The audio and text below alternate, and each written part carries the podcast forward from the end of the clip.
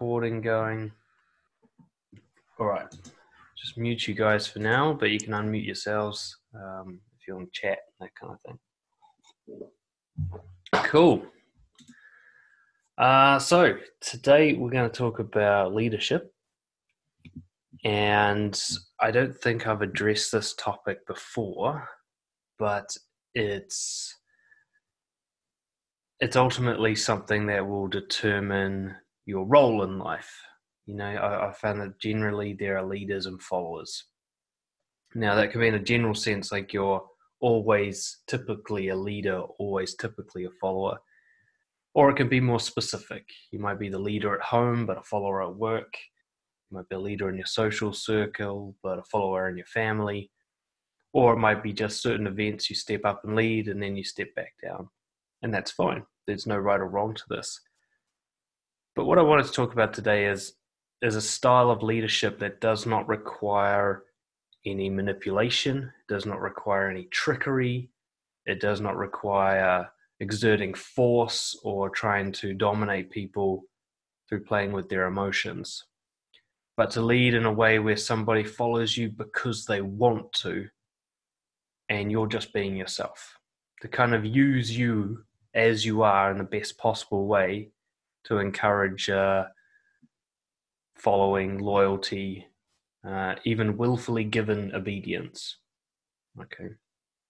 Because I, I, was I was struck by this dilemma when I first got into a management role. Uh, I saw how other people managed and had been managed by people like that, and I didn't like it. I didn't like the way they used their title or the threat of my job security or little tricks and games to play us off against each other. I mean, to me, it was all so obvious and transparent. It's not like anyone didn't know the stuff was happening. And it was only a matter of time before those so called leaders lost the loyalty of their followers. I thought, I don't want to be that kind of boss. So, what else is there? And today we're going to talk about what I discovered in a three or four year journey of leadership where I tried to learn from the best as to how you lead without being an asshole, basically.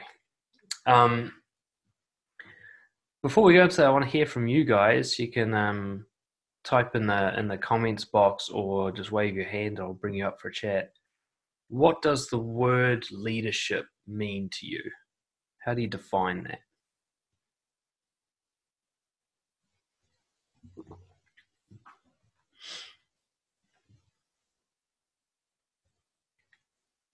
I'll type something in, or yep, Henry, I'll uh, unmute you there. What's up, Brian? Yep. um, for me, leadership is more into um, in my in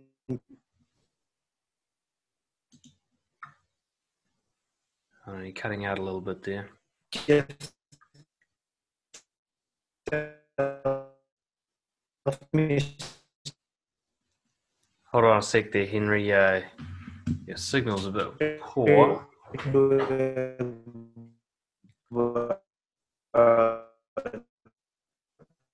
organization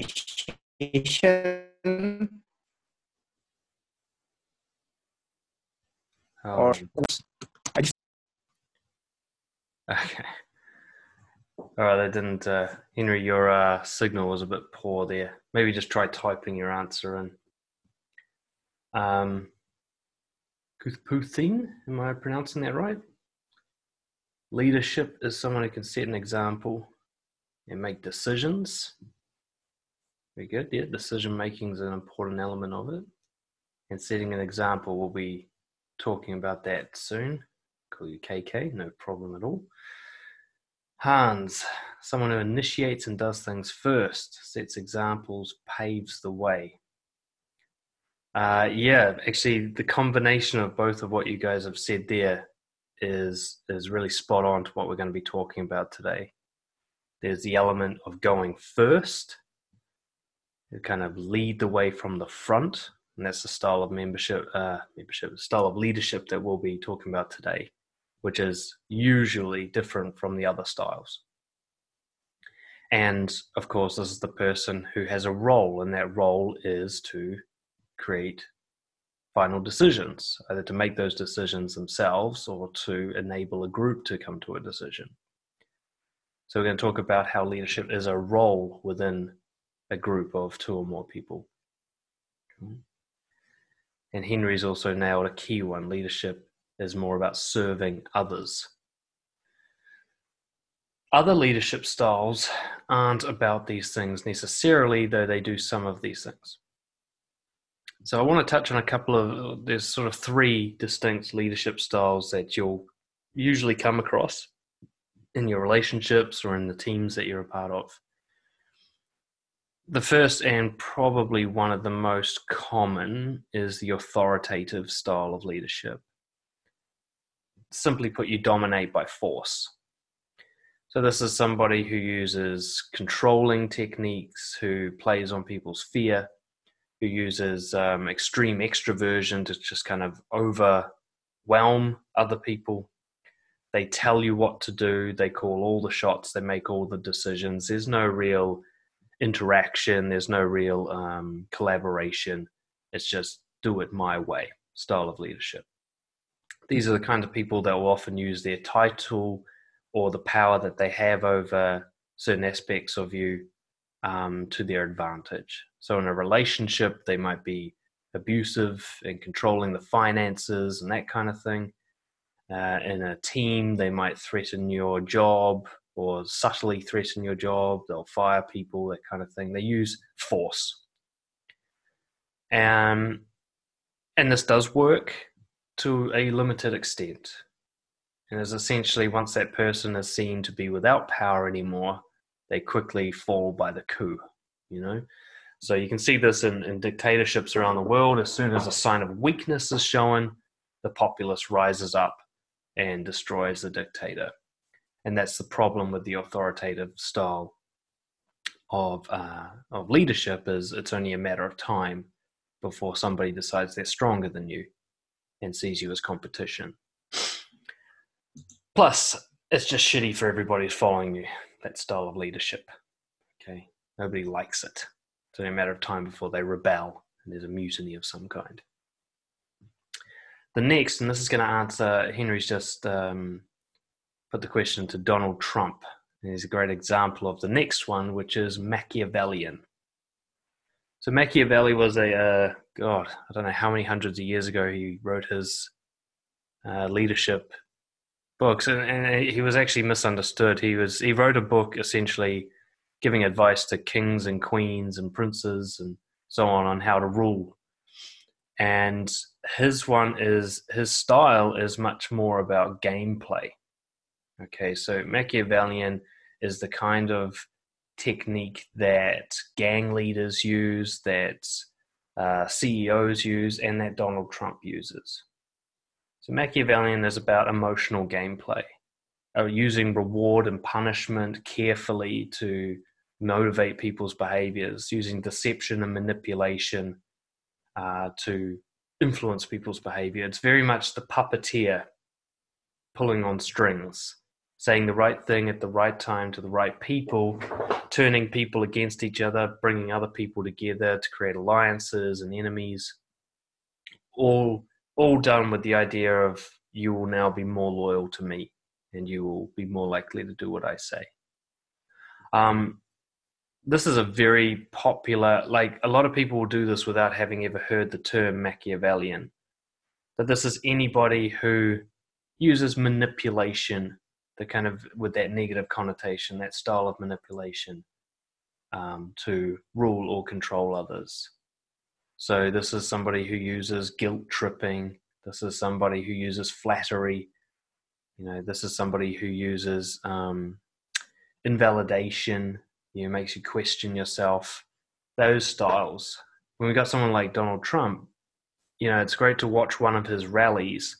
If if you type out something that Donald Trump says, if you type out one of his freestyle speeches, it makes no sense at all.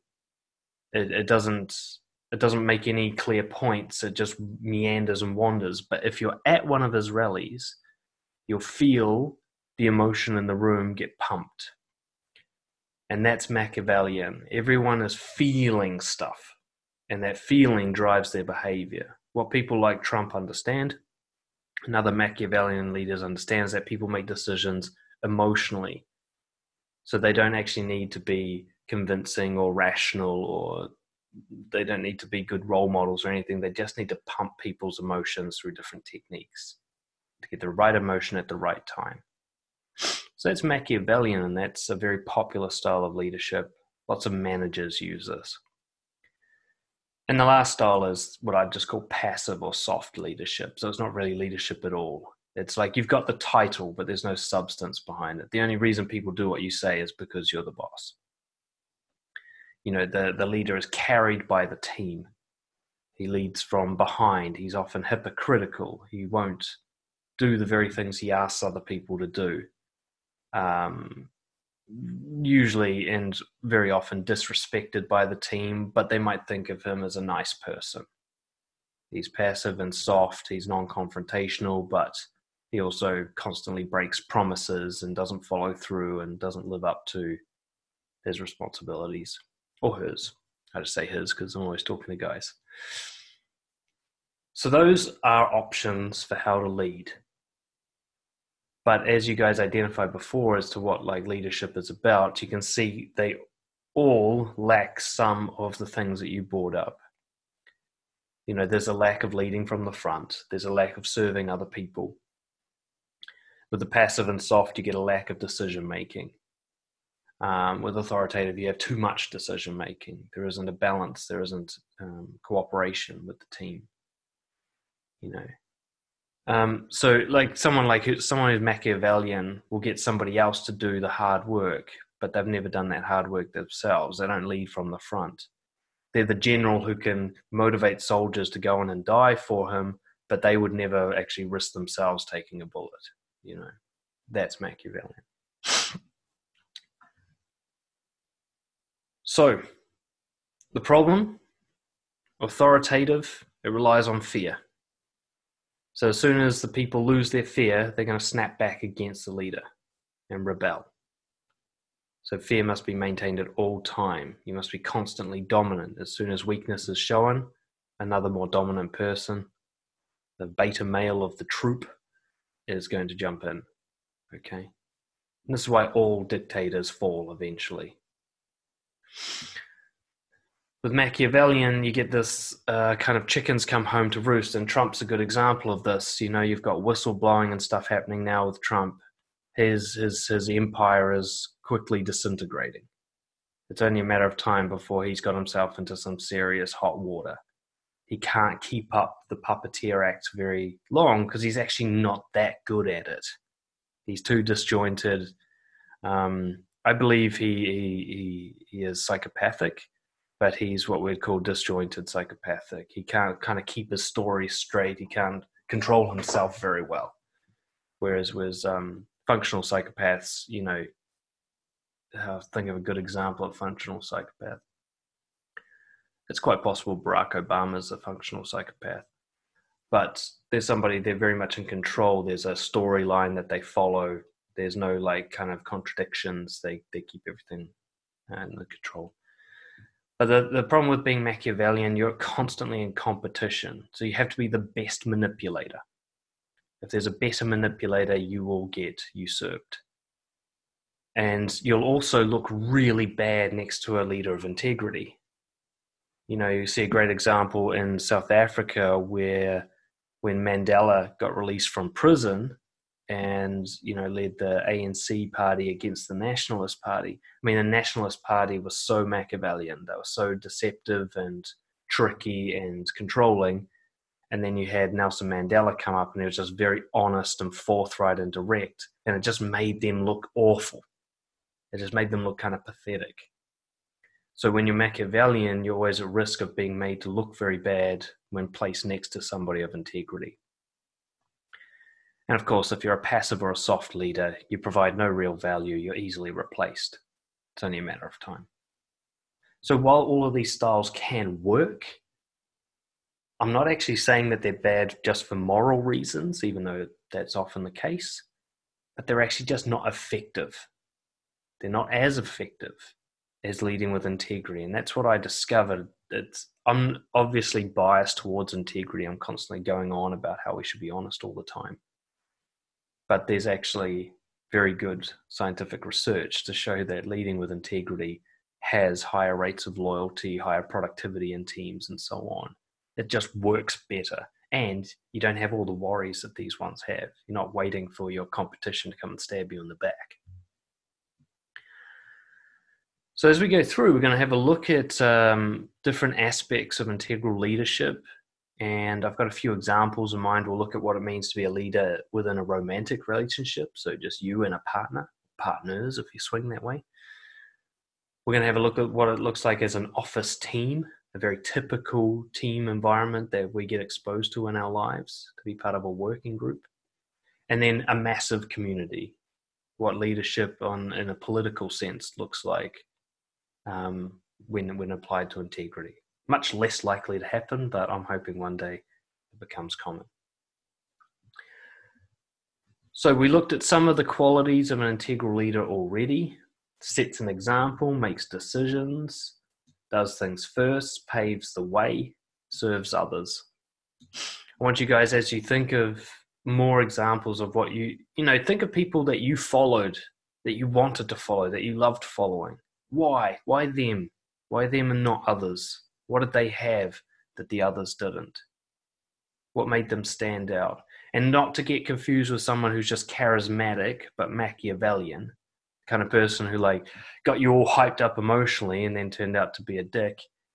I'm talking about the person that you would follow even if they were unwell and sick and weak because you just you just believe in them. You think following them is the best choice for you. You know, have a think about why them, what makes them different to somebody who you might despise. You know, and think of a leader you despise. If you're really anti-Trump, keep him in mind as the counter to whatever this kind of question mark silhouette of a great leader is. What does he do that the great leaders don't do? For example, you know, lying, maybe. I've listed some of the qualities that I found worked really well. In my own personal experience, I led a number of different teams. I was uh, given a great experiment where I was given a team to run there was a new team formed for me. So they took members of all the current teams. And so all these fucking managers gave me their worst performing person each, you know, because they're just such great team players, right? And that, for me, this is why I developed this, is because I was surrounded by managers like this. That's how they played. They, they're happy to get rid of the person they couldn't work with rather than trying to be a team player. So I thought, I'm not going to be like that. And that was, again, one of those counterpoints. I don't want to lead like they lead, which is they just give up on the weakest member. But I managed to take that team, which was basically a conglomeration of all the weakest people in our local organization, and I made them the highest performing team in the entire country. And this is competing with 30,000 plus people. I was in the Department of Corrections, and my team of misfits and outcasts became the highest performing team. Now, that I believe was 100% because I was experimenting with these integral leadership qualities that I learned from people like Simon Sinek and others. And here's the things that I practiced first is honesty, most importantly, trustworthiness. I showed them everything I was thinking, I told them why I was doing what I was doing, and I delivered on any promises I made, and I made very few promises, which was an important point. Second quality was courage. I never asked them to do something scary that I would not be willing to do myself, and this is where leading from the front came into it. I taught people by example. So if I wanted somebody to do something hard, I'd show them me doing it. Even I mean, I did things like taking out the trash. You know, I did things like cleaning up. Um, but I'd also like if some really confrontational client came in, I'd go and speak to him first, just to show that I'm never going to ask someone to do something that I wouldn't do. Okay, and I would also go for bat um, for my team. So if there was some managers meeting and my team was getting shit from others, I'd stand up for them and defend them and take the blame for them and everything like that. You know, I'd be there at the front taking the bullets. One of the important things I learned is pri- prioritizing the health and well being of the team over everything else, including over my own reputation. So when you were in my team, you knew that I put you first. I put you before everything else. It took me a while to pick up on this one, but I realized that was a key thing I wasn't seeing in other managers. Other managers cared more about their own careers than they did about their team, and it showed. Right? They were willing to throw one of their longest serving, most loyal members under the bus if it would help their career. Whereas the few great managers that I managed to find would throw themselves under the bus to protect their team. And those people had very loyal team members. They had team members who offered promotions and said no because they'd rather keep their boss. Right? Another key element is I created winners. So not only was I protective of my team, my focus was to make their job as awesome for them as it possibly could be, and to make them as awesome within their job as they could be. To make sure that they got the training and the opportunities they needed to grow what I as as this ironic thing, I I basically decided I was going to give up my best people by training them so well that they'd be offered promotions, that they would be seen as the top performers. And what was really interesting is when they finally got to that stage, because I'd cared for them so much, they didn't want to leave the team. And so that's that effect started happening for me as well, where people were offered better positions, but they stayed because they loved the team and because of what kind of boss I was with them. Another key element was humility. The team gets the glory, not the boss. The boss leads from the front, but once the battle is won, it's the team who gets the medals, not the boss. I found that not only was that quite rewarding for myself to like kind of hide in the shadows to know that I helped, but nobody knows it, nobody's patting me on the back but to watch them get their certificates and their awards and their acknowledgement, to know that my part in that is invisible. To the team, it's very visible. I lead from the front, but to the outside world, it's just this high performing team. My name just goes unnoticed. You know. This is very different to the other management styles. You won't find this list. You'll find elements of it, but you won't find this list in those other styles authoritative, Machiavellian, passive. And as we go on, I want you guys to keep adding more to this. Henry says a good leader is someone who people are hardly aware of. Yes and no. There are times when it's important for the leader to be known, but it's actually the time when most leaders don't want to be known. So you should be really aware of the leader when your team fucks up. That's when the leader steps up and says, That's my bad. That's my responsibility. When you shouldn't be, uh, and again, this is quite opinionated on my part, but when you don't want to hear about the leaders when the team's doing really well, that's when you hear about the individual team members. They go up on the podium and get the applause, or the team as a whole does. What I saw was quite so often the opposite. I'd see if the team made a mistake, the manager would be bringing out like printouts of all the proof that it was a certain team member who needs to be punished and just leave them for the fucking hyenas, you know? And then if the team did really well, the manager would be bringing out all this proof that it was his management that caused that success. You know, and I looked at that and I said, you know what? I'm just going to do the exact opposite of that.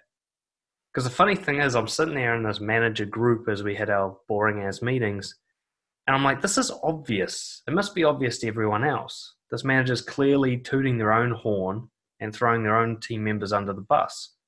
Do they not realize that their boss is seeing this? When it comes time for choosing who's going to move up, are they going to choose the guy who throws his own team members under the bus, or are they going to choose the guy who dies for his team? You know, these people would actually sabotage their own careers in their short sightedness um, so I did the opposite. Every time my team did well, I'd point out which members of the team did well and why they deserved the credit. And when the team did poorly, they all became anonymous and it was just my face. I was like, well, it's me. You talk to me about my team doing poorly. It's me that did poorly. Anything my team does has my name on it. that kind of thing. It was the opposite. It was really hard to do. I've got to admit. I really wanted to take the glory a lot of the time, especially when we got ranked number one a couple of times. I was just like, oh, I'd love to be like Daniel's team is number one, you know. Um, but I'd seen what happens. I'd been in teams where managers did that, and I was like, do I really want to lose their loyalty, their camaraderie, their performance, just so I can have a moment in the sun? Is that really worth it? Or would I rather that they get to have their moment in the sun? You know, and it was about simple practicality. When they got the recognition, they performed better and they enjoyed their job more, and everybody won. And I didn't need that recognition. And the funny thing was, all the people above me are watching this happening and they know what's going on. They can see it's my team that performs well all the time without me needing to take that credit. It's obvious. I don't need to sing my own praises here. I don't need to get that approval. The right people who know what to look for will see what's really going on. And they did. So, let's talk a little bit about how to become this kind of leader because it's fucking hard. When I first started, I was Machiavellian and soft. All right, and, and to change that was a huge effort on my part and huge amount of work that I had to do. But one of the first things I learned was from Simon Sinek. And if you haven't heard that name, I suggest you look it up. I'll type it into the comments there.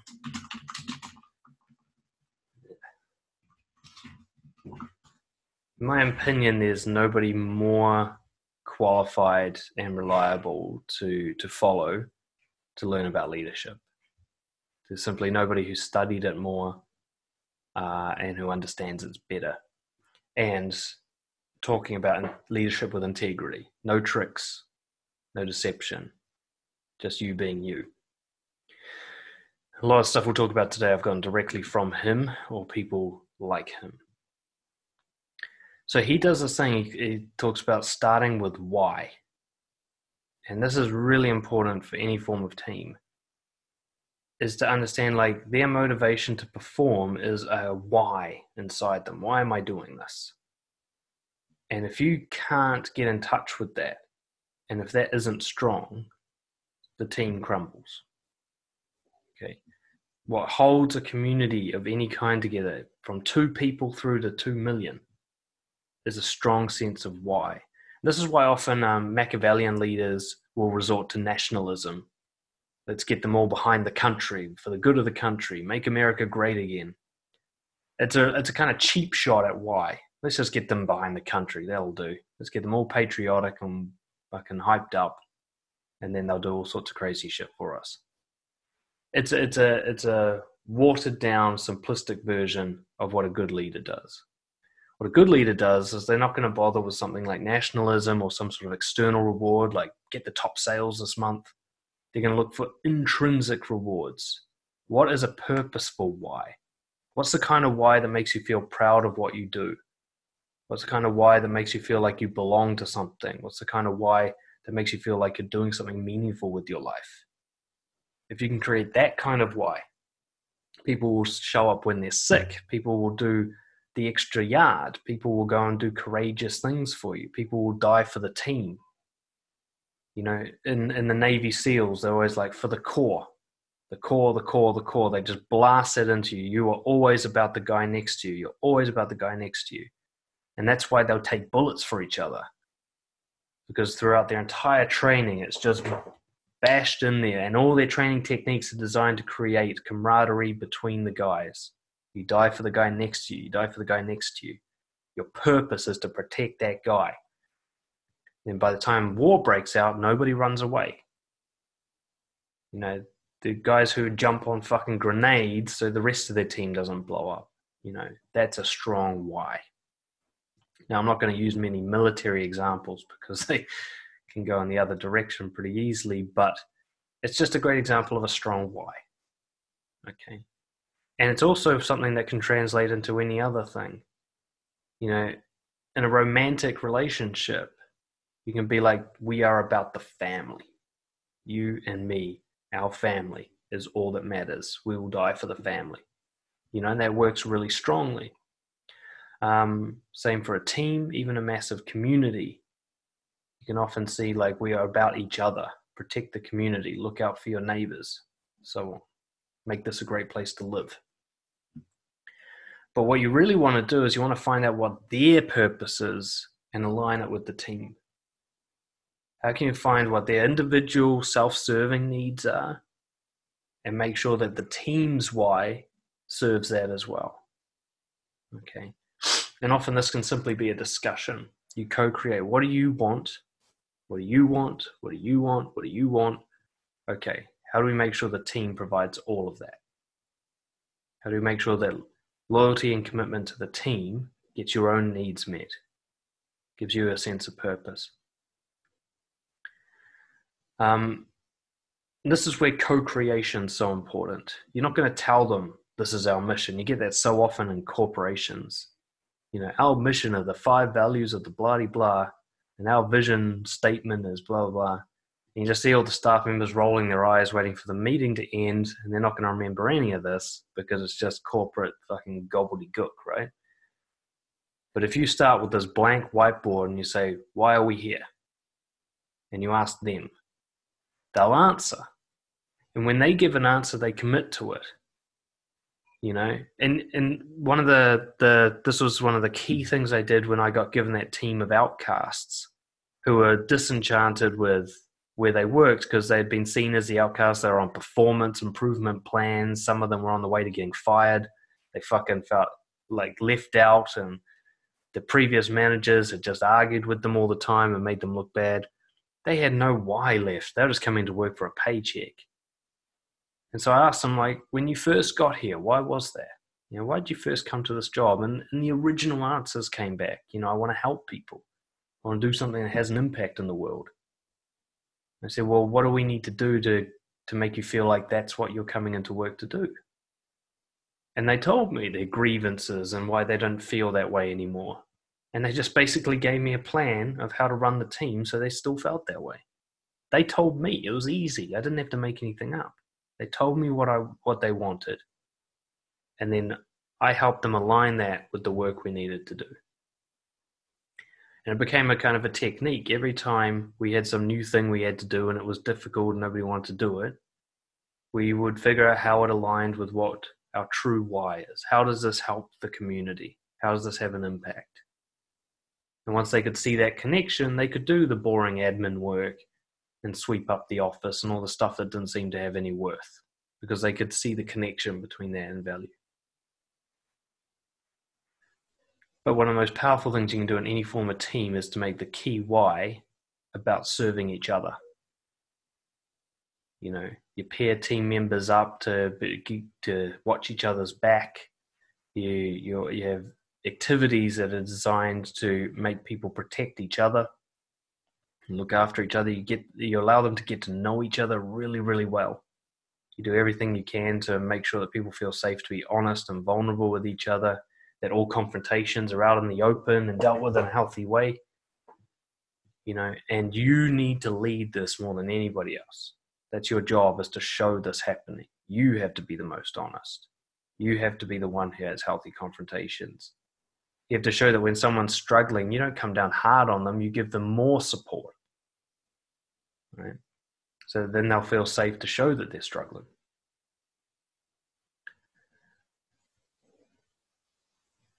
Have a think for yourselves of great leaders that you've followed or admired. What was their why? What was their purpose? How did you recognize that in them?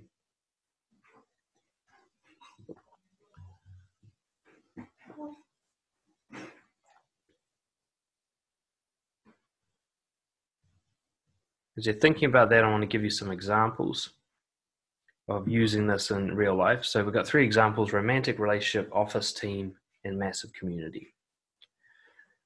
Now, to do this in a romantic relationship, it's mostly around boundary setting and goal setting. What do we want together as a relationship? What do we want this relationship to do for us? What is the point of this relationship? It's, a, it's amazing to me how many couples do not have this conversation they might have a where is this going kind of thing, but that's usually a very needy, self serving conversation. Am I going to get what I want? as opposed to what do we need to do to ensure that this is a fantastic relationship for both of us? What's this 50 50 that we're bringing in here? What do we need to not do to protect the relationship? You know, this where a conversation, say, about cheating might come up. What do we need to do to respect the relationship? What do we need to do to respect each other?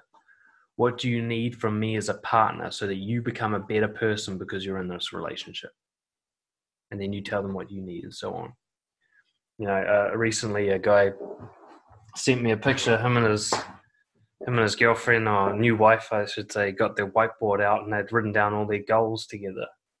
You know, traveling, better sex, less complaining. They'd done it together. It's very rare for couples to do it like this, actually write things down and make a commitment and, and a real agreement to it. And that's why I think most couples don't make it. They don't do stuff like this. They, they lose track of why they're together because they didn't co create a why and say, look, if we're going to be together, how do we make sure that this is the best relationship we've ever had? How do we make sure we'd want to die for each other? You know?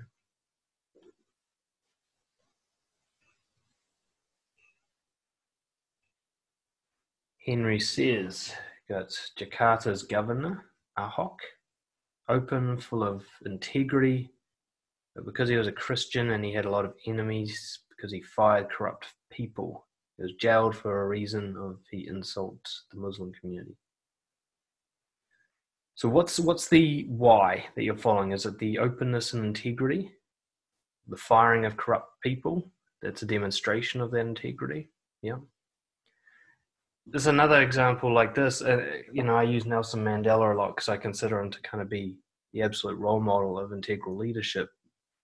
But he went to jail for 42 years for his beliefs, for his belief in his community. He, he took one for the team in a very, very fucking real way. And it wasn't good prison time either. It was really shitty prison time. And in my opinion, that's why, as soon as he was released, he became president. Is because that he showed that he was so strongly against apartheid that he would give up his freedom for it uh, and because he had the opportunity to run or to cut a deal, and he chose not to. Um, and also, one of the elements you it's almost never happened before in human history is rather than fighting against the Nationalist Party, he came to an agreement with them. Rather than showing he's the big man and dominating them by force, he did what was best for the people, which was a blood free transition of power. It's almost never been done before where an oppressed people rise up and take leadership without a lot of murder. It's almost never happened before, but Mandela put aside his pride of being the best or being the one to organize what was best for his people, all South African people, you know? It's really, it's incredible. It has never happened before, as far as I can tell, that people who are kept oppressed actually took over without killing.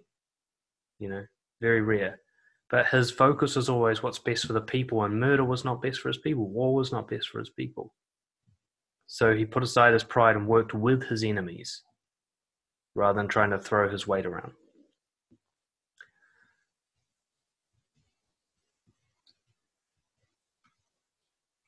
Now it comes to example of like the office team. Like I mentioned before, getting them together to design a plan for the year and to get them to decide on the values that they agree upon, to get them to design why we're coming into work each day, for them to tell you and to keep revisiting this. And when it comes to a massive community, it's about constant polling, community meetings, one to one feedback it's amazing how many leaders of massive countries really got there by going door to door, one person at a time, one community hall at a time. You know, this is uh, Republicans do this really well in America. Is they go out to the farms and they go out to the community halls and they have rallies to like 20 people and they create these die-hard lifelong fans. That's a long-term plan that works really well. Now, I'm not saying that it's always done with integrity, but it's really effective. They go, I mean, this is Trump's a great example of a Machiavellian version of this. He went to everyone and said, What do you want? Okay, I'll give it to you. No matter what they asked for, even if it contradicted the last town he was in, he'd say, Yep, I'll do that. Yep, I'll do that. He went to the farmers and he's like, I'll make a billion more farms, you know, and he went to the racists and said, I'll build a wall. And he just told them whatever they wanted to hear. Now, that's not doing it with integrity, but it is understanding why. Why would you follow me? He did it in a very kind of shallow and superficial way. But even his slogan, Make America Great Again, he somehow figured out a why that people can get behind. He used nationalism, right? Now that's the Machiavellian way. That's the deceptive, manipulative way. He hasn't actually delivered on, I think, any of the promises he made, and that's why he's going to fall down. He's kind of set himself up. But a great leader might go, but what would make you proud of this country again? And try to dig to the core and find something that most people have in common around that and deliver on that. You know? Moving on honesty and vulnerability. I don't think there's ever been a greater time to be honest, especially when you look at the leadership in the political sphere. You know, corruption is pretty rife these days throughout the world. You know, you just turn on Al Jazeera or something like that, one of those kind of boring channels, and just watch what's happening in the different political organizations around the world. And just it's just corruption after corruption after corruption. There are so many treacherous and deceptive leaders out there at the moment, getting to the top based on those other styles of leadership that we talked about. But something else is emerging, something new, which is because it's so refreshing to be honest now, you can actually get away with doing it it used to be you got fucking eaten alive for being honest because everybody else was dishonest and they looked perfect compared to you with all your flaws. And then people started doing this thing where they would only be honest if they got caught, which just looks terrible and made people think, oh, honesty is terrible. But if you're honest from the start, there's this invincibility. You think of like uh, the Me Too movement and how many sort of high profile guys had their careers destroyed well, it wasn't what they did that destroyed their career. It was that they hid it. it. They got caught rather than disclosing it themselves. When you disclose it yourself, you can get away with anything. And a great example of this is, say, someone like Dan Bilzerian. There's going to be no Me Too movement against Dan Bilzerian, despite the fact that he's probably had sexual intercourse or relations with 10,000 women, maybe. There's never going to be a problem because he's never hidden anything. He's exactly who he is, you know. I'm not saying he's a great leader, but he, the funny thing about him, he's not even trying to be a leader, and he has a massive following. He's an example of role modeling. Not necessarily the healthiest type of role modeling, but role modeling nonetheless. But one of the key elements to his appeal no secrets. You know, he just talks about everything he's got. Now, he brags quite a bit but at the same time, if you watch an interview with him, he'll tell you about all his weaknesses and failures as well, as if it's nothing. He's got nothing to hide. It makes him invincible. You can't hurt a guy like that. What are you going to blackmail him with? You know, that isn't already out there. But the key with honesty when it comes to a team is they trust you. Trust is easily lost, but if you're on, constantly honest, it can be very, very strong. And it's so rare to have a leader you can really trust that when people find one, they cling to it. Even if they don't agree with the person all the time. At least they know they're going to get the straight news, that they're not going to have to worry about what this person's thinking, what's going on in the background. I mean, think back over your life. Have you ever had a political leader that you really trusted? Ever? Have you ever had someone where you're like, that person's definitely got no bullshit going on behind the scenes? Odds are the answer is no, never. Now, it's partly because the system prevents people like that from getting to the top a lot of the time, but it's also because honest people generally don't give a fuck about leading. Honesty creates confidence, and confidence kind of diminishes the need to control other people. So you don't really get honest, confident people run for political office. They're not really interested in it. They've got their own little lives to lead. They're pretty happy with that. It's one of the downsides that the most likely thing to motivate someone to become a, politi- a politician is insecurity and greed and neediness. And those are the kind of people who make it to the top because they're in competition with each other. But you can also see that say someone like Trump, again, a Machiavellian, shallow version of this, when he was up against Clinton, he appeared to be more honest than her because he's a straight talker, which is what, you know, that was the common sort of propaganda he put out about himself. And he did, compared to her, appear to be talking more straight. He was direct and, you know, he was kind of like a child, spitting out anything he could think of. Now, I personally believe that was a carefully prepared act, but the key was that her, with her political speak and her indirect answers and all that kind of stuff, she looked very dishonest in comparison to him. And so that's one of the main reasons he got a lot of votes, I believe. But there's an even more powerful of this version of this, and that's when it's real, where you're actually honest and you're actually see through and transparent. The old 80s style of like office management was a kind of never let them see your weaknesses. But the new style is actually let them see everything. You'll be the most courageous person on the team because nobody will be as honest as you are. And that is the strength. You can have flaws and failures, and you can sometimes feel like an imposter and so on. But if you're the most honest about it, you won't be seen as weak you'll be seen as strong, especially if you're shamelessly honest. There's no apology for who you are. Okay, that's one of the things we learn from guys like Dan Bilzerian. The reason they have such followers is he never says sorry for the way he is, ever. But he'll happily disclose the way he is. He'll show you everything the, the highs and the lows and the darkness and everything. It's also about how you communicate with the team. You need to be honest with them about your feedback but most people don't balance this very well. They only look for the flaws. So there'll be the, the manager who's honest with you about what you're doing wrong, and that's about it. But you never get recognition. That would be an authoritative leadership style. Or passive leadership style they always tell you you're doing a good job, but they'll never be honest and confront you about the things you fucked up. A great leader is honest about both. Here's what I love about what you do, and here's what sucks. And they just give it to you straight the first time I had a boss like this, he, he used to run prisons. He was just such a no bullshit guy. like, it was just his feedback was so simplistic. I just loved it. He'd be like, "This report was awesome. This one fucking sucked. Do it again." I'd be like, "Great. No, good to know where you stand." You know, there was no bullshit about it. He knew that I could do better, and he told me. How simple as that but he also he recognized my strengths. There'd be times where he'd say things that would leave me glowing. He'd be like, "You're the future star of this team," and then just walk away, and I'm just like, "Whoa, awesome!" And the very same afternoon, he'd be like, "Can you explain this? You fucked it up." You know, he just didn't hold back on whatever he thought, and because of that, I trusted him.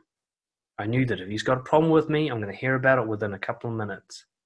And if I've done well, I'm also going to hear about it. Okay, I don't need to worry what he's thinking. You know? Now, there's a balance to this. You, while you should reveal all your flaws and your weaknesses, you have to show that these are being managed responsibly. No one's going to follow a leader who's completely flawed and fucked up and victim and, and not doing anything about it. You can be a flawed, imperfect human being as long as you've got a handle on it. You're responsible. Responsibility is a huge element of leadership. You can't follow someone who's irresponsible. For example, you can tell the team, look, I'm getting really stressed out at the moment, but uh, so I'm going to take the rest of the afternoon off so that I can de stress and come back to you guys stronger tomorrow. That's honest and responsible. Whereas honest and weak would be like, I'm so stressed out, leave me alone, with no kind of like plan for how this is going to go, right? No sort of future to this. But the key thing is if people have to guess what you're thinking and feeling, it means you're not being honest. Simple as that. If they never have to guess, they will trust you. And the great thing is, they don't have to agree. Trust isn't based on agreement. They can be like, oh, fuck, Dan's not going to like this. But they know I'm not going to like it. They've seen consistent patterns of behavior that they can rely on, that they can predict. They don't have to worry that I'm going to come out of nowhere. And you know, I remember the first time I ever had a manager, proper one, uh, in corrections. She was so nice to me all the time. And then there was this day where I wanted to try something a bit weird and it was a bit outside the rules. And she said, Yeah, you know what? I got your back. Go give it a go. We'll see how it goes. It didn't go well. I can't even remember what it was. I just remember it fucked up. And then I came back to tell her about it, and all of a sudden I'm in an office with the boss's boss's boss and her, and she just threw me under the bus right in front of him. Said, Yeah, well, Daniel went off the reservation with this one. I don't know what he was thinking. I was like, Oh, you said I could. What the fuck? I'm just sitting there like this brand new employee just getting reamed out by some super high level guy having my reputation fucked and she just let me she she was so surprising she's just this ninja out of nowhere just came and stabbed me in the back and i just i never trusted her again i couldn't believe it but that was a great lesson for me i'm like i could never do that to somebody i need to make sure they're never shocked by my behavior a leadership a leader should never be shocking to his followers right those who are tend to be Machiavellian. If we come back to Trump, sometimes he shocks people. Again, it's just emotional pumping. He's kind of relying on that emotional juice to get through one week after the other. Sometimes the other day he did something like 70 tweets in a day, all of them very hypey and, and emotional. It's like he's just trying to pump the last bit of blood out of the stone kind of thing. Right. Some examples of being honest and vulnerable. In a romantic relationship, tell them about your past relationships. Tell them about the, the boyfriend that you were, what they can expect, what they're getting themselves into, warts and all. You know, if you've got problems with jealousy, let them know you've got problems with jealousy. You know, if you tend to be messy, let them know you're a messy person. But also let them know of your strengths. Don't be self deprecating, be honest. Balance it out. Make sure they get the full picture. Answer any questions they ask you honestly. Right? If they want to dig their own grave and ask things that they don't like the answer to, let them. Because the end result of that is trust. Right? With the office team, I found that it was really important to let them see when you're struggling. That's a key element confused or stressed or you don't know what the answer is, don't wing it and pretend, just let them see. It's amazing how much the team will respect you going, you know what, I don't know the answer to that. We'll have to find someone else who does. You're not pretending to be the fucking expert all the time because the leadership role is not the expert role. It's one of the things I learned from Richard Branson's books on leadership. He always wants to be the dumbest person in the room. He wants teams where they're all better than he is. I was like, oh, I thought the leader had to be the best one. So, no, no, the leader brings the best together and makes them even better, but he's not the best one. He's not the expert. They are the experts. He makes sure of that. Right? And with massive communities, I mean, you can already think about how many politicians you've witnessed make promises pre election and then fail to deliver post election. I mean, how many times do you see that? it gets to the point where you watch where you get into elections you're like i don't even know what the fuck i'm voting for like i know whatever they say is happening isn't going to happen i just have to guess which one is the least untrustworthy but imagine if you had someone who revealed their long-term plans who identify the potential failures and the risks in taking those plans it's one of the reasons i follow a lot of scientists is they say look this might not work we'll give it our best shot but we'll see Whereas a politician says, I will definitely deliver this impossible thing. You don't even need to worry about it. No doubt whatsoever. You're sitting there watching that, like, yeah, bullshit, bro. Where's your wall? Still hasn't happened, right? So, revealing what you have in mind, what you'd usually hide. I used to see managers hoard information for no reason. They just liked keeping secrets. You know, the team would be like, oh, why is this happening? But you'll know when you need to know. I'm just sitting there like, dude, fucking tell them now. There's no reason why you can't tell them. but they just like to keep things as secretive as possible. They like they used information as power, which is very authoritative. You keep all the information so nobody else can work with it. They have to come to you all the time. You feed them all the time. Whereas I'd come straight from a manager's meeting, have a meeting with my team and say, here's what's happening. I'll let you know, even if it's going to make them scream and shout, you know. Even if something hasn't been decided yet and we're not sure where it's going, I'd say, well, this is happening, but it's not decided yet rather than going, I'm not telling you until it's decided. Right? I let them see things in process so that they could prepare themselves, so they could feel like they're on top of things, so that they're part of things. Yeah. Remember, guys, feel free to jump in on the comments or questions anytime. Yeah. And keep thinking about people that you've followed or wanted to follow and the, the, the, the qualities that made them that way. The next one I've got here is courage. the trouble with, I think, all the other leadership styles authoritative, Machiavellian, passive they're all cowardly styles of leadership. And what I mean by cowardly is they're afraid of losing something. And so they use techniques and strategies to avoid losing that something their reputation, the loyalty of their followers, their control and power, their wealth. So they use techniques to protect their own interests. A courageous leader is willing to lose to do what's right for the team, to do what's right in general. And that's what makes them different. And ironically, that's what makes them um, more likely to have loyal followers. Okay. Courage is where the going first bit comes in. Okay. If something's difficult, you initiate it. Always go first. Right? You want to be the shield for your team. You take the blame. You give up all the recognition. You're the one who protects them from the bullets. All right. If there's a threat to your team, you're at the front. If there's recognition, you're at the back. You're constantly giving up your ego to protect the team to do what's best for the people that you're there to serve. and you're always going to be the one who shows them how it's done. If there's confrontation, you'll confront. If there's a difficult new task, you'll have a crack at it first. Right? If you need to be vulnerable, you're the one who shares first. Right? You got to think they follow, so they'll do as much as you do. If you want them to be very honest, then they'll be as honest as you are. It's as simple as that, and that's really often quite the case. Um, there's very few people who will be more honest than their boss in an office environment because of the risk. I don't know what I'm allowed to share. I have to base it on what my boss will be willing to do. Right? So show them that there's no limits to that. Be the one who's scared first. One of the things I found to actually make leadership really enjoyable for yourself is to risk your life to protect it. I don't mean you actually go out there and find something risky, but to make that commitment to it.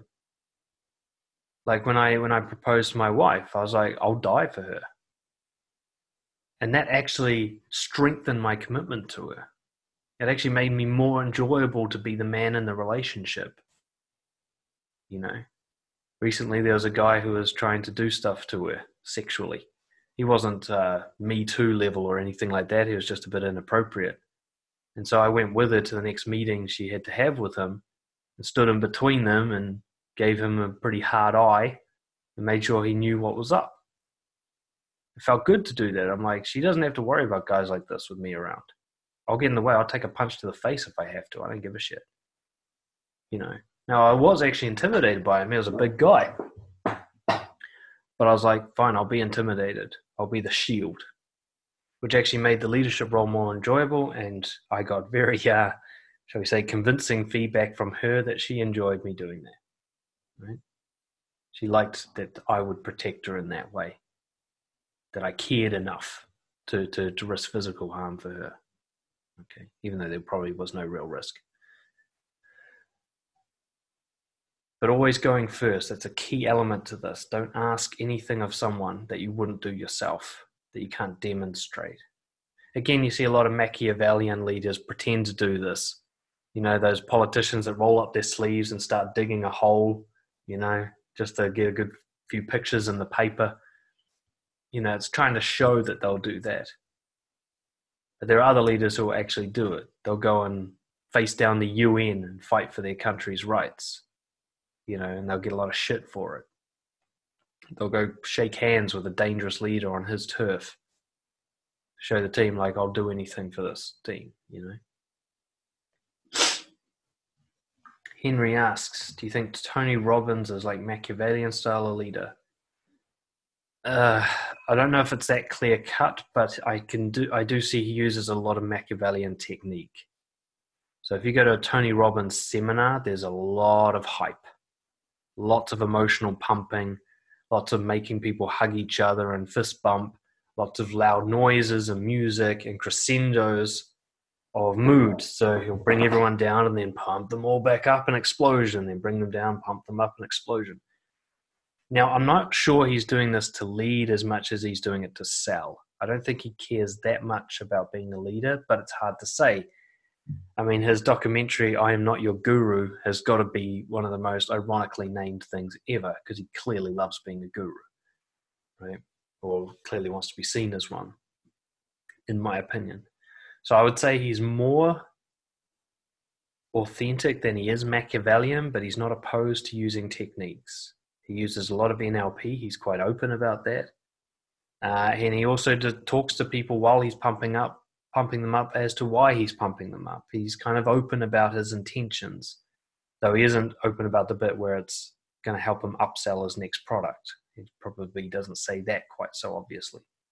So I'd say he's kind of like a 50 50 blend, you know. Um, but there are other, that's the thing I've found the most integral leaders don't make it to the very top, unfortunately. Okay, the, the most well known names. It's the next level down that you find the leaders of integrity. Not many people know of them, they have huge followings though. You can find them, they, they have a great example, I think, is Jordan Peterson. Now, that's not saying I agree with everything he says, but in terms of integrity, definitely. He's a man that I've never once seen and thought he's not telling the truth. Now, it doesn't mean that what he's saying is true, but he thinks it is. He's very open and honest about his own weak, weaknesses. He very recently checked into rehab because he's got an addiction to a painkiller, uh, to an anxiety medication, sorry. And his first act was to make sure that his daughter went on YouTube and told everyone that he's going into rehab. Right? He's very straightforward, very honest about his strengths and his weaknesses. And the funny thing is, there's no real attempt by him to lead. He's just talking, just speaking his mind and fighting for a cause. People follow him by choice. You noticed that? He, he's not trying to bring a group together. People follow him because he's like the father they never had, right? I really want to emphasize I don't actually agree with like I don't know about 30% of what he says. Like I think sometimes he's just talking shit. But in terms of integrity and leadership, I'd say he's a perfect role model of what we're talking about today. He just speaks his mind, tries to be as open and honest and as loving towards the people who follow him as possible. He's trying to help people. There's I've seen videos of him where he like breaks down to tears just talking about how important it is to him to help people. You know? And that's what people feel from him. And he's incredibly honest and he got to the he got to the prominence that he got to because of courage. He's the one who went to that panel and faced down the the law changes in Canada about how you've got to call people by their pronouns or whatever. That was a very bold move. That's the kind of thing that could have lost him his job as a professor. he went and did it anyway because he believed it was the right thing to do.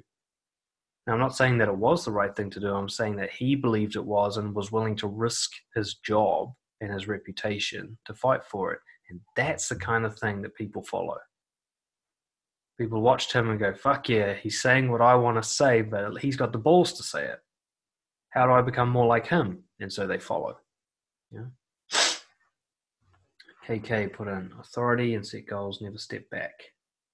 Lee Kuan Yew, founding father of Singapore, I admired how he built Singapore and community, makes Singapore transition from third world to first world country. Absolutely. Singapore went from zero to hero pretty fucking fast. Um, and it was quite. It's amazing now. You know, you go there now, and it's like a a pretty fancy place to go. Um, but that certainly wasn't the case uh, only a short while ago. And there's that kind of consistent fight. You know, when somebody sets a goal and they're just they're like a dog on a bone, they just will not be knocked off that path. Where you see like you see it with New Zealand politicians a lot. You're like, what do you even stand for, dude? Last year it was this thing, now it's that thing. You're just standing for whatever will get you a vote. It's pathetic. You know, Winston Peters in, in, in New Zealand politics is a great example for this. To this day, I don't know what the fuck he stands for, but he's in, you know, he, he gets voted in every single time because he just says something that'll get him at least 5% of the vote. He doesn't give a fuck. He doesn't stand for anything. There is zero consistency to that dude. He's just this chameleon that blends in with the flavor of the month. You know, that is Machiavellian style. He's quite happy to just get in on tricks rather than merit. Whereas you can often see, like in the more green parties of politics, the ones who don't care about winning, they just care about a single policy and they die for this policy it's much more consistent, but they often lack other elements of this responsibility, courage, perhaps. And that's why they don't make it much further than that. But they have that kind of dedication to a cause. Yeah. Even Dan Bilzerian is dedicated to hedonism. He's dedicated to, you know, just living a life of pleasure. There's a dedication that people follow. Like, man, that guy really is all about pleasure. And he makes no apology for that. He's very honest about it. Some examples courage. In a romantic relationship, it means initiating conversations where there's tension, bringing up uncomfortable things to discuss.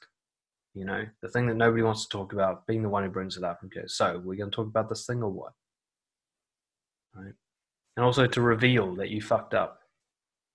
You know, that's one of the hardest things I find in my relationship is once you get to know someone really well, you're like, oh yeah, this is going to piss her off and you've got that option, you're sitting there like, I know how she's going to react to this. I don't have to tell her. But the leader goes and tells her anyway, you know? And there'll be times where I tell her, like, look, uh, you know, the other day I masturbated to porn. I didn't tell you. She's like, why do you tell me this shit? I don't want to fucking know this. I'm like, well, I have to, so you know. You know, I was scared to tell you, so now I have to tell you. You know, and in an office team, um, I found one of the key ones is, is selling them behind their back, which is rather than talking them down behind their back, you talk them up. And then you protect them when anybody else is talking them down. I used to see managers get together and just bitch about their teams. And I made sure that even if no none of my team were watching, that I did the opposite. I said, my team's awesome. You know, they're strong in this and this and this. I was never the one bagging them behind their backs. I think with massive communities, you might have identified that one, KK, with um, you in Singapore. Rejecting tempting offers that would harm the community, being willing to lose your privileges in order to do what's right for your community.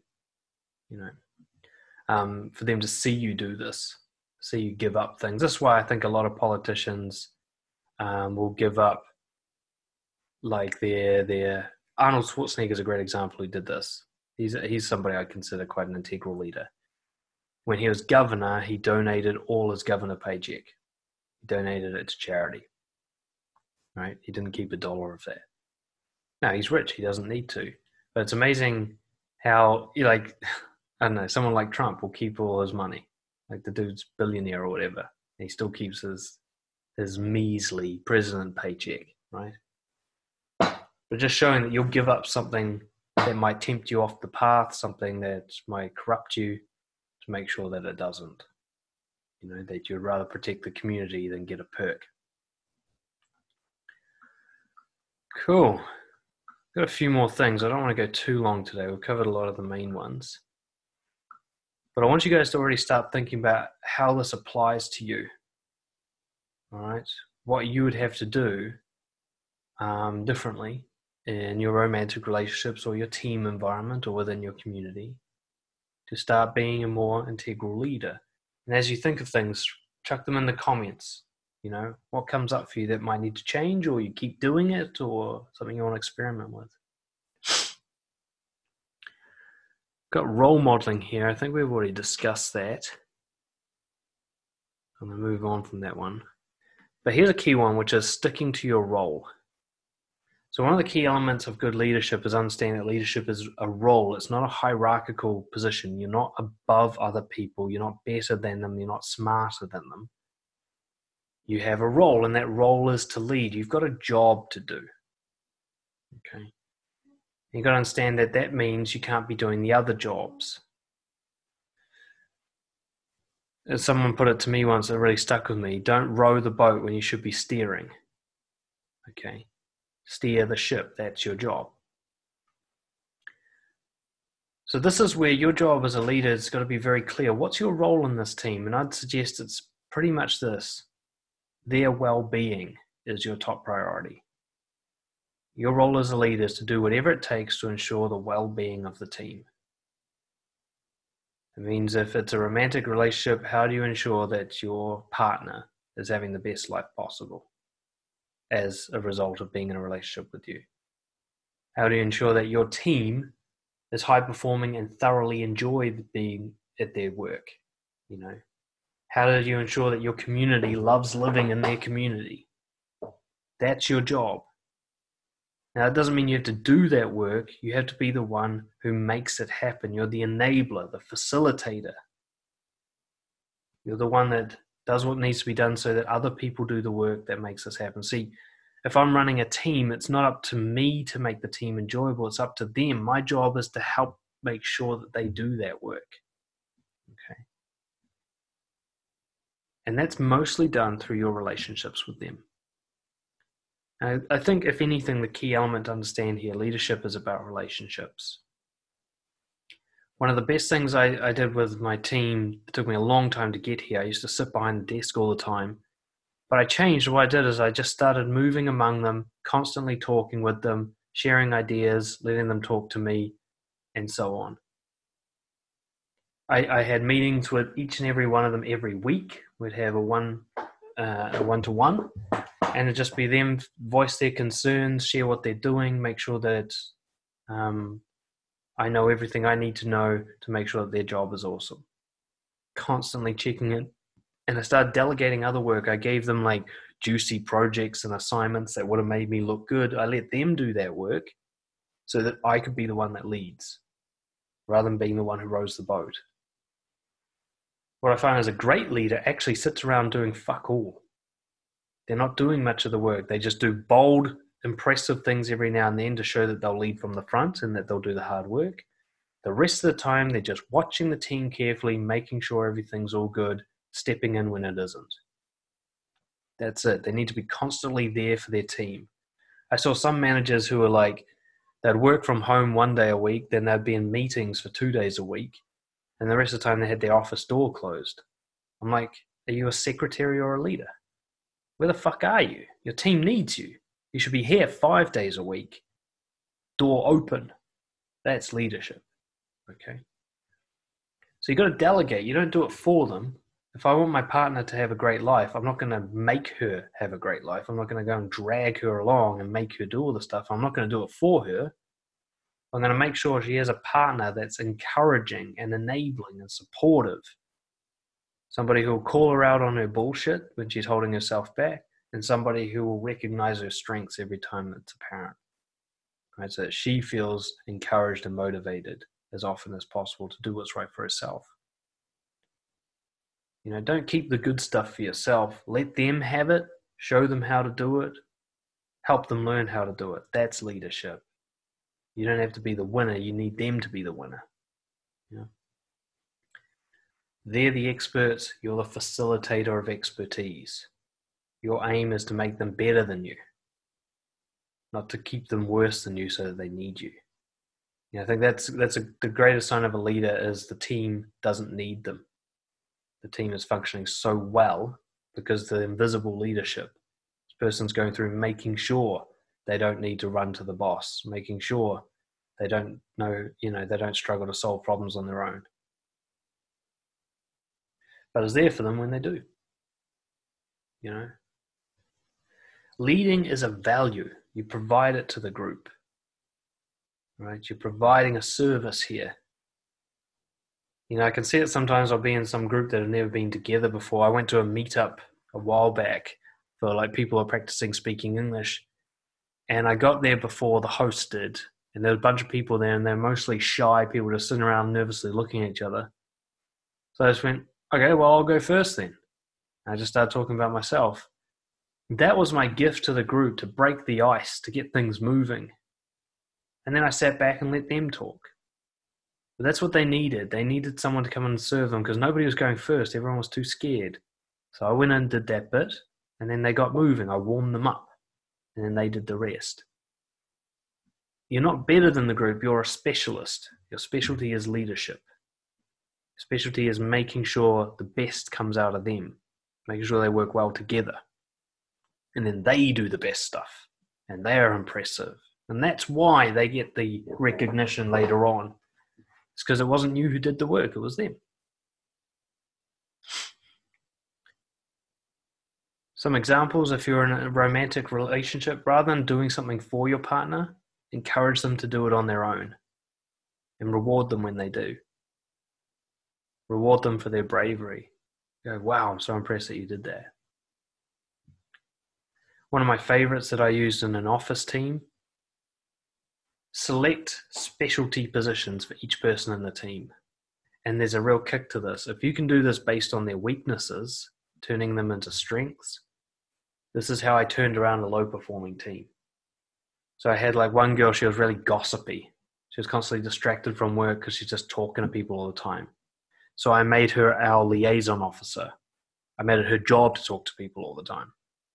I didn't need to turn off her thing. I just needed to redirect it. Rather than bothering her workmates, I needed her on the phone to our partners and our affiliates. Right? She loved chatting anyway. She became like the bright, bubbly face of our team. You know, she became the person who was easiest to get on the phone. So I just let her be that. I had another guy who was resisting me in every fucking meeting because I'd actually, we'd both applied for the job and I had got it, and he used to be my mentor. So he was quite bitter and resentful about me kind of like leapfrogging over him. And so he'd always kind of like sabotage me at the meetings, undermine what I was saying, and argue against me. And for ages, I just fought against this, and I thought, fuck it, that's his job then he's going to be the devil's advocate. So I gave him that role. Now, your job is to disagree with everything just to make sure we haven't missed anything. Okay, you have to be satisfied before we move on on something. I want you to look for the flaws in what we do. And what became an annoying problem actually became a huge strength for the team, you know? Because now he's like, okay, I get to use this. I'm being recognized for this. Uh, I'm not, you know, and there's nothing for him to fight against now. I removed all the resistance because it's actually a great skill. He's a confrontational guy, so let's let him be confrontational. You know. There's another guy keep getting in trouble for breaking the rules, so I made him our creativity expert. He had to design new processes.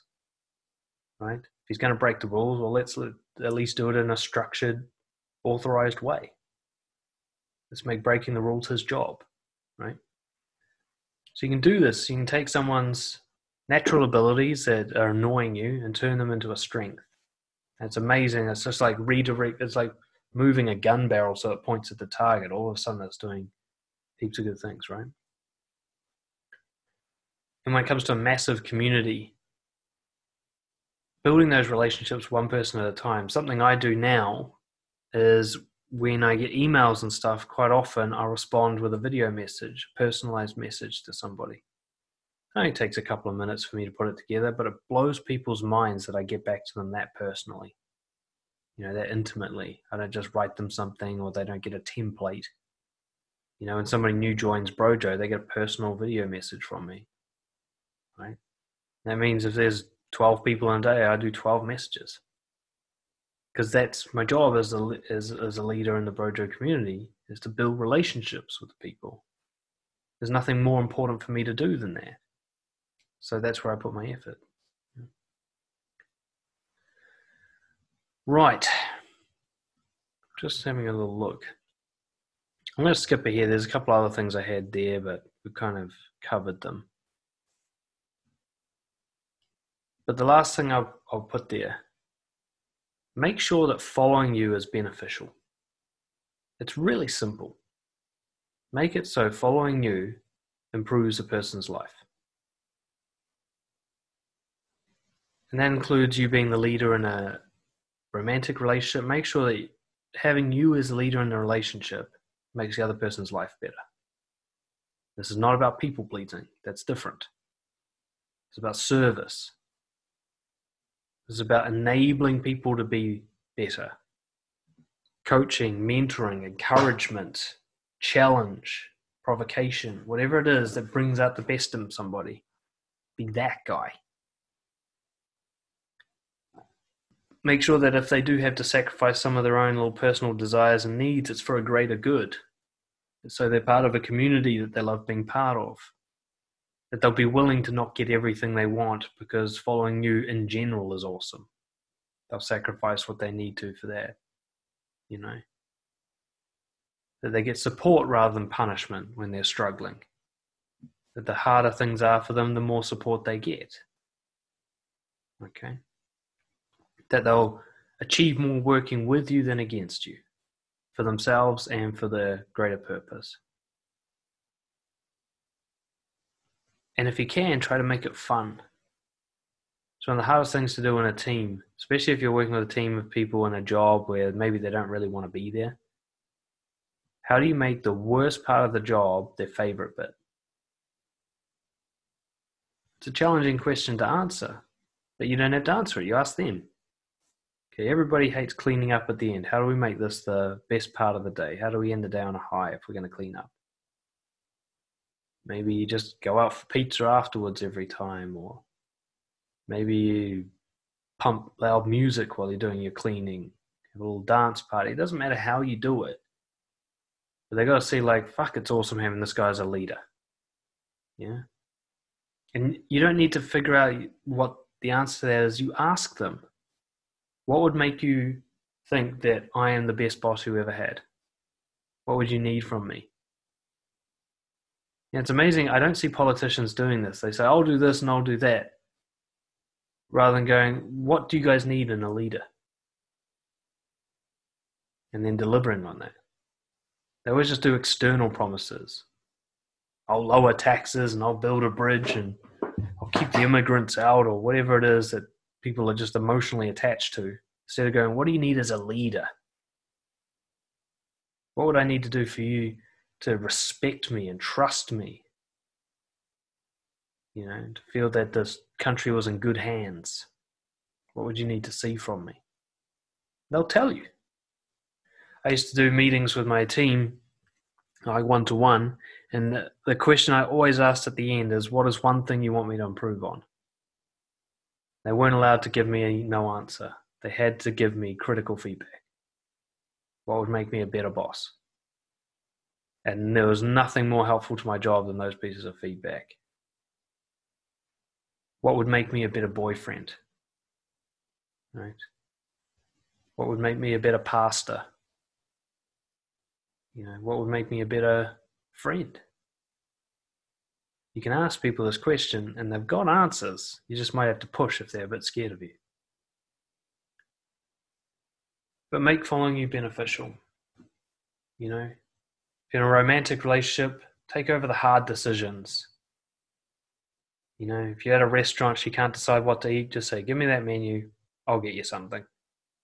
Now, she might not like what you ordered, but she'll love that you ordered for her when she was struggling, you know, depending on her personality type. Some of them won't.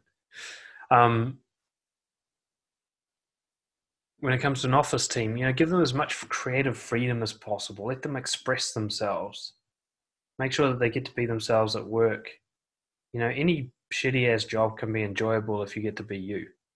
You know, constantly ask them what would make working here more enjoyable for you and see if you can deliver on that. When it comes to massive community, spend your time solving problems at an individual level rather than promising grand changes. Solve real problems. Doesn't matter how small they are.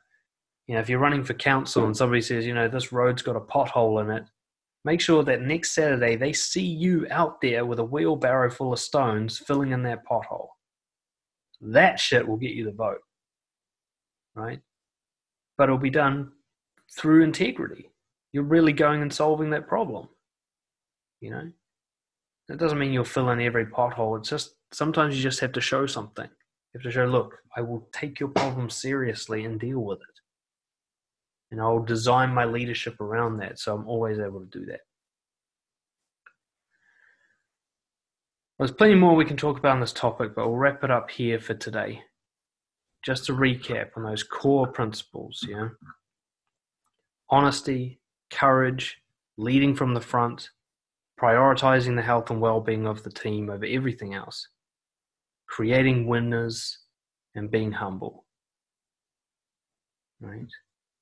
Those are the traits that people will willingly choose to follow. They won't be tricked into following them. They won't be forced into following them. They'll, it's the Jordan Peterson effect. You won't even have to try to lead. People will just follow. Right. Any final thoughts or questions before we wrap it up for today?